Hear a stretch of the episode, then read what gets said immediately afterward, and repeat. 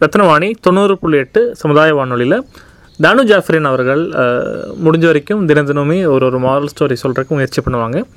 அவங்களோட college days இல்லாட்டி ஊருக்கு போயிட்டு வரனால அந்த மாதிரி நேரத்தில் ஒரு நாள் விட்டு ஒரு நாளாக வந்து அவங்க என்ன பண்ணுவாங்கன்னா அவங்க தெரிஞ்சுக்கிட்ட கதையோ இல்லாட்டி யூடியூப்பில் பார்த்த கதையோ யாரோ சொன்ன கதையோ இல்லாட்டி அவங்களே ப்ரிப்பேர் பண்ண கதையோ ஒவ்வொரு மாரல் ஸ்டோரிஸ் அதாவது நல்ல பொது அறிவும் புது அறிவும் நல்ல நல்ல விஷயங்களை சொல்லக்கூடிய கதைகளை வந்து ரத்னவாணி நேயர்களுக்காக ஷேர் பண்ணுவாங்க. அந்த மாதிரி இன்னைக்கு அவங்க சொல்லக்கூடிய கதை என்பது ஒரு தாய் சொல்லக்கூடிய விஷயத்தை என்றைக்குமே நம்ம கேட்கணும். ரொம்ப ஆராய்ஞ்சு அது எதுக்கு பண்ணணும் ஏன் பண்ணணும்லாம் யோசிக்க வேண்டிய அவசியம் கிடையாது. ஏன்னா அம்மா சொன்னால் எப்பவுமே நல்ல விஷயமா தான் இருக்கும் என்பது மாதிரி ஒரு கதையை தான் சொல்ல போகிறாங்க ஸோ அம்மா மட்டும் இல்லை பொதுவாகவே பெற்றோர்கள் பெரியவங்க குரு யாராக இருந்தாலும் சரி சொல்கிறது நல்லதாக இருக்கும். குறிப்பாக அம்மா சொன்னது நல்லது தான் நடக்கும் என்பதை சொல்கிறதுக்காக ஒரு கதையை தான் இப்போ சொல்ல போகிறாங்க ஸோ அவங்கக்கிட்ட அவங்க என்ன கதை சொல்ல போகிறாங்கன்னு இப்போ கேட்போம் ஒரு ஊரில் ஒரு இளைஞர் வந்து விவசாயம் பண்ணிக்கிட்டே அவங்க அம்மாவையே பார்த்துக்கிட்டு சந்தோஷமாக வாழ்ந்துட்டு வராங்க.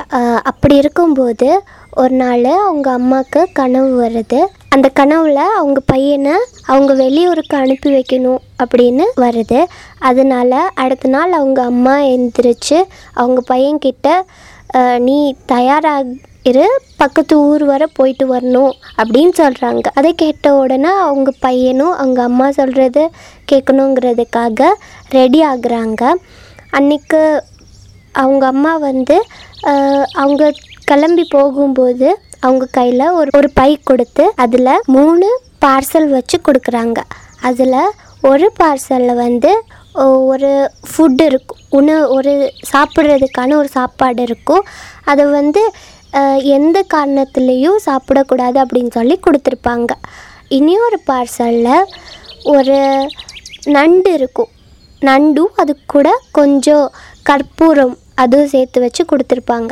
அதுக்கப்புறம் இன்னொரு பார்சலில் என்னென்னா ஃப்ளூட் வச்சு கொடுத்துருப்பாங்க. ஆனால் அவங்க அம்மா சொல்லியிருப்பாங்க இது உனக்கு எப்போ தேவைப்படுமோ அப்போ தான் யூஸ் பண்ணணும். அது வரைக்கும் நீ உள்ளே என்ன இருக்குன்னு சொல்லி பார்க்கக்கூடாதுன்னு சொல்லி தான் கொடுத்துருப்பாங்க. இந்த பையனும் அம்மா சொன்னதை கேட்கணுங்கிறதுக்காக எந்த மறுபேச்சு பேசாமல் அப்படியே அதை வாங்கிட்டு கிளம்புறாங்க. அவங்க போகிற வழி எந்த மாதிரிப்பட்ட வழினா காட்டு வழியாக தான் போகணும். அப்போது அவங்க வந்து அம்மா கொடுத்த அந்த பார்ஸ் பேக் அந்த பையை எடுத்துட்டு அப்படியே காட்டு வழியாக நடந்து போயிட்டே இருக்கிறாங்க. நடந்து போயிட்டுருக்கும்போது அதுக்கப்புறம் அவங்க அம்மா ஒன்று சொல்லியிருப்பாங்க உனக்கு தேவையான சாப்பாடு என்னதான் தேவை இருந்தாலும் நீயா தேடி தான் சாப்பிடணும் அப்படின்னு சொல்லியிருப்பாங்க. அதனால இவங்களும் காட்டில் போகிற வழியிலெல்லாம் அவங்களுக்கு என்னென்ன ஃப்ரூட்ஸ் எல்லாம் கிடைக்குதோ எல்லாத்தையும் சாப்பிட்டுட்டு அப்படி தான் ட்ராவல் பண்ணிகிட்டே இருக்கிறாங்க. அப்படி போயிட்டுருக்கும்போது ஒரு ஒரு நாள் அப்படி போயிட்டுருக்கும்போது சாப்பிட்டுட்டு ஃப்ரூட்ஸ் எல்லாம் சாப்பிட்டுட்டு அப்படியே தூங்கிட்டு இருக்கிறாங்க அப்படி தூங்கிட்டு இருக்கும்போது அந்த வழியாக ஒரு திருட வராரு. திருட என்ன பண்ணுறாங்கன்னா அந்த பார்சலில் பார்த்தோன்னா உள்ள ஏதோ பெரிய புதையல் இருக்குது ஏதோ நிறைய விலை உயர்ந்த பொருள் இருக்குதுன்னு சொல்லி எடுக்கிறதுக்காக அப்படியே அந்த பையை ஓப்பன் பண்ணி பார்க்கும்போது திருடனுக்கும் ஏற்கனவே அதில் காட்டில் நடந்து வந்ததுனால பசியாக இருந்துச்சா? அப்போ அதில் இருந்து அந்த ஃபஸ்ட்டு பார்சல் பார்க்கும்போது உள்ளே வந்து ஒரு சாப்பாடு இருக்குது அதை எடுத்து சாப்பிட்டுடுறாரு சாப்பிட்டுட்டு அப்படியே அந்த திருடனுக்கும் பசியாக இருந்ததுனால அந்த சாப்பாடை எடுத்து ஓப்பன் பண்ணி சாப்பிட்டுடுறாங்க சாப்பிட்டுட்டு கொஞ்ச நேரத்தில் அப்படியே மயக்கம் போட்டு விழுந்துடுறாங்க. ரெஸ்ட் எடுத்துட்டு இருந்த அந்த இளைஞர் திடீர்னு எழும்பி பார்க்கும்போது அங்க வந்து திருடன் மயக்கம் போட்டு இருக்கிறத பாக்குறாங்க. பார்த்ததும் இவருக்கு ஷாக் ஆகிரும். உடனே த அவர் வந்து பக்கத்துல இருந்து தண்ணி எடுத்துட்டு வந்து திருடனுக்கு முகத்துல தெளிச்ச உடனே அவர் எழும்பிடுறாரு. உடனே தான் ஏ, திருடன் வந்து நான் வந்து திருடி சாப்பிட்டதுனால தான் எனக்கு இப்படி ஆயிருச்சு.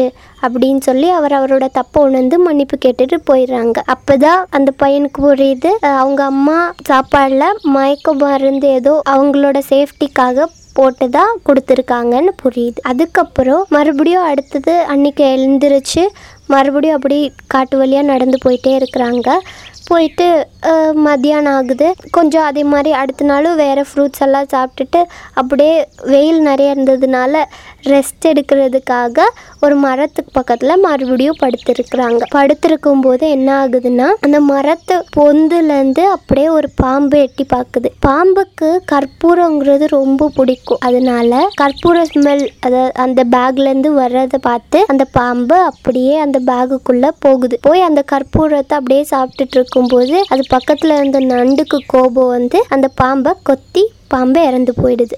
மறுபடியும் அவங்க தூக்கத்துலேருந்து எந்திரிச்சு பார்க்கும்போது பாம்பு செத்து கிடக்கிறத பார்க்குறாங்க அதை பார்த்தோன்னே அவங்களுக்கு மறுபடியும் புரியுது அம்மா தான் அம்மா அவங்க சேஃப்டிக்காக ஒரு நண்டு உள்ள வச்சுருக்காங்கன்னு புரிஞ்சுது அதுக்கப்புறம் அப்படியே நடந்து அடுத்த நாள் அவர் வந்து அவங்க போக வேண்டிய அந்த அடுத்த ஊருக்கு போய் சேர்ந்துடுறாங்க. அங்கே போகும்போது என்னன்னா அங்கே முந்தின நாள் தான் ராஜாவோட பொண்ணுக்கு இளவரசிக்கு கல்யாணம் பண்ணுறதுக்காக அந்த ஊர்லேயே யார் திறமையானவங்கன்னு பார்க்குறதுக்காக போட்டியெல்லாம் வச்சுருக்காங்க.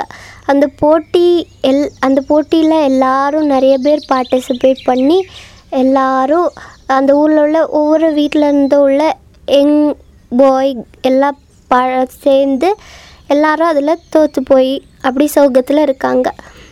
யாருமே அதில் வீண் ஆகலை. அந்த டைம் இந்த இளைஞர் அவர் வந்து அந்த ஊருக்கு போகிறாரு அந்த ஊருக்கு போகும்போது அங்கே உள்ள எல்லா மக்களும் ஒரு மாதிரி டென்ஷனாக என்ன அவங்களால இளவரசியை கல்யாணம் பண்ண முடியலையேங்கிற சோகத்தில் ஒவ்வொரு வீட்டில் உள்ளவங்களும் ஒரு மாதிரி இருக்காங்க.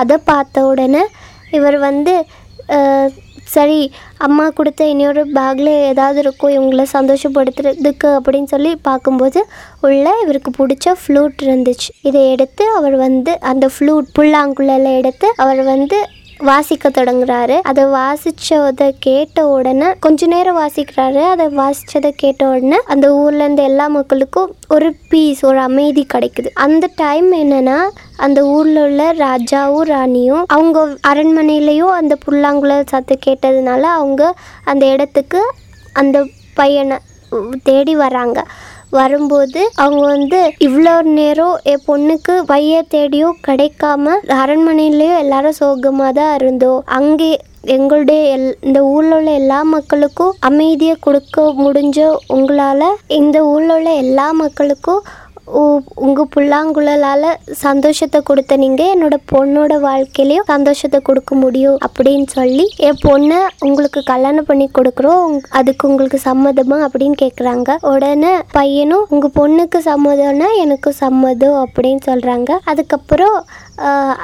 அந்த இளைஞருக்கும் இந்த ஊரில் ராஜா ராணியோட பொண்ணு இளவரசிக்கும் அப்போ கல்யாணம் நடக்குது. கல்யாணம் முடிஞ்சதுக்கப்புறம் அவங்க இளவரசியை கூட்டிட்டு அவங்க அம்மா கிட்ட போகிறாங்க எப்போவுமே அம்மா வந்து நேரடியாகவோ மறைமுகமாகவோ ஏதாவது சொல்கிறாங்கன்னா அதில் ஏதாவது நல்ல விஷயம் இருக்கோ அப்படிங்கிறத நம்ம இந்த கதை மூலமாக தெரிஞ்சுக்கிட்டோம். ஸோ uh, தானமாக சொன்ன மாதிரி uh, மூணே மூணு க்ளூ கொடுத்து ஒரு பயணம் மேற்கொள்ள அவங்க பையனுடைய வாழ்க்கையில். அவங்க அம்மா சொன்னனால தான் இந்த மூணு விஷயங்கள் மாறுது. அதாவது திருடனை வந்து திருத்துறது அதே மாதிரி விஷ கிருமியான ஒரு அனிமல் கிட்ட இருந்து தன்னோட உயிரை காப்பாற்றுறதுக்கான ஒரு ஒரு சின்ன ஒரு ஜீவராசியை கூட அனுப்புறது. அதே மாதிரி டென்ஷனாக இருக்கக்கூடிய ராஜ்யத்துக்கு ஒரு ரிலாக்ஸேஷன் அவங்க ஃப்ளூட் மூலமாக ஒரு பீஸ்ஃபுல் அமைதியை கொடுக்கறது.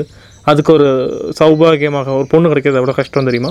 ஸோ கல்யாணம் பண்ணுறதுக்கு அந்த வகையில் அவனுக்கு ஒரு பொண்ணு இளவரசியாகவே கிடைக்கிது.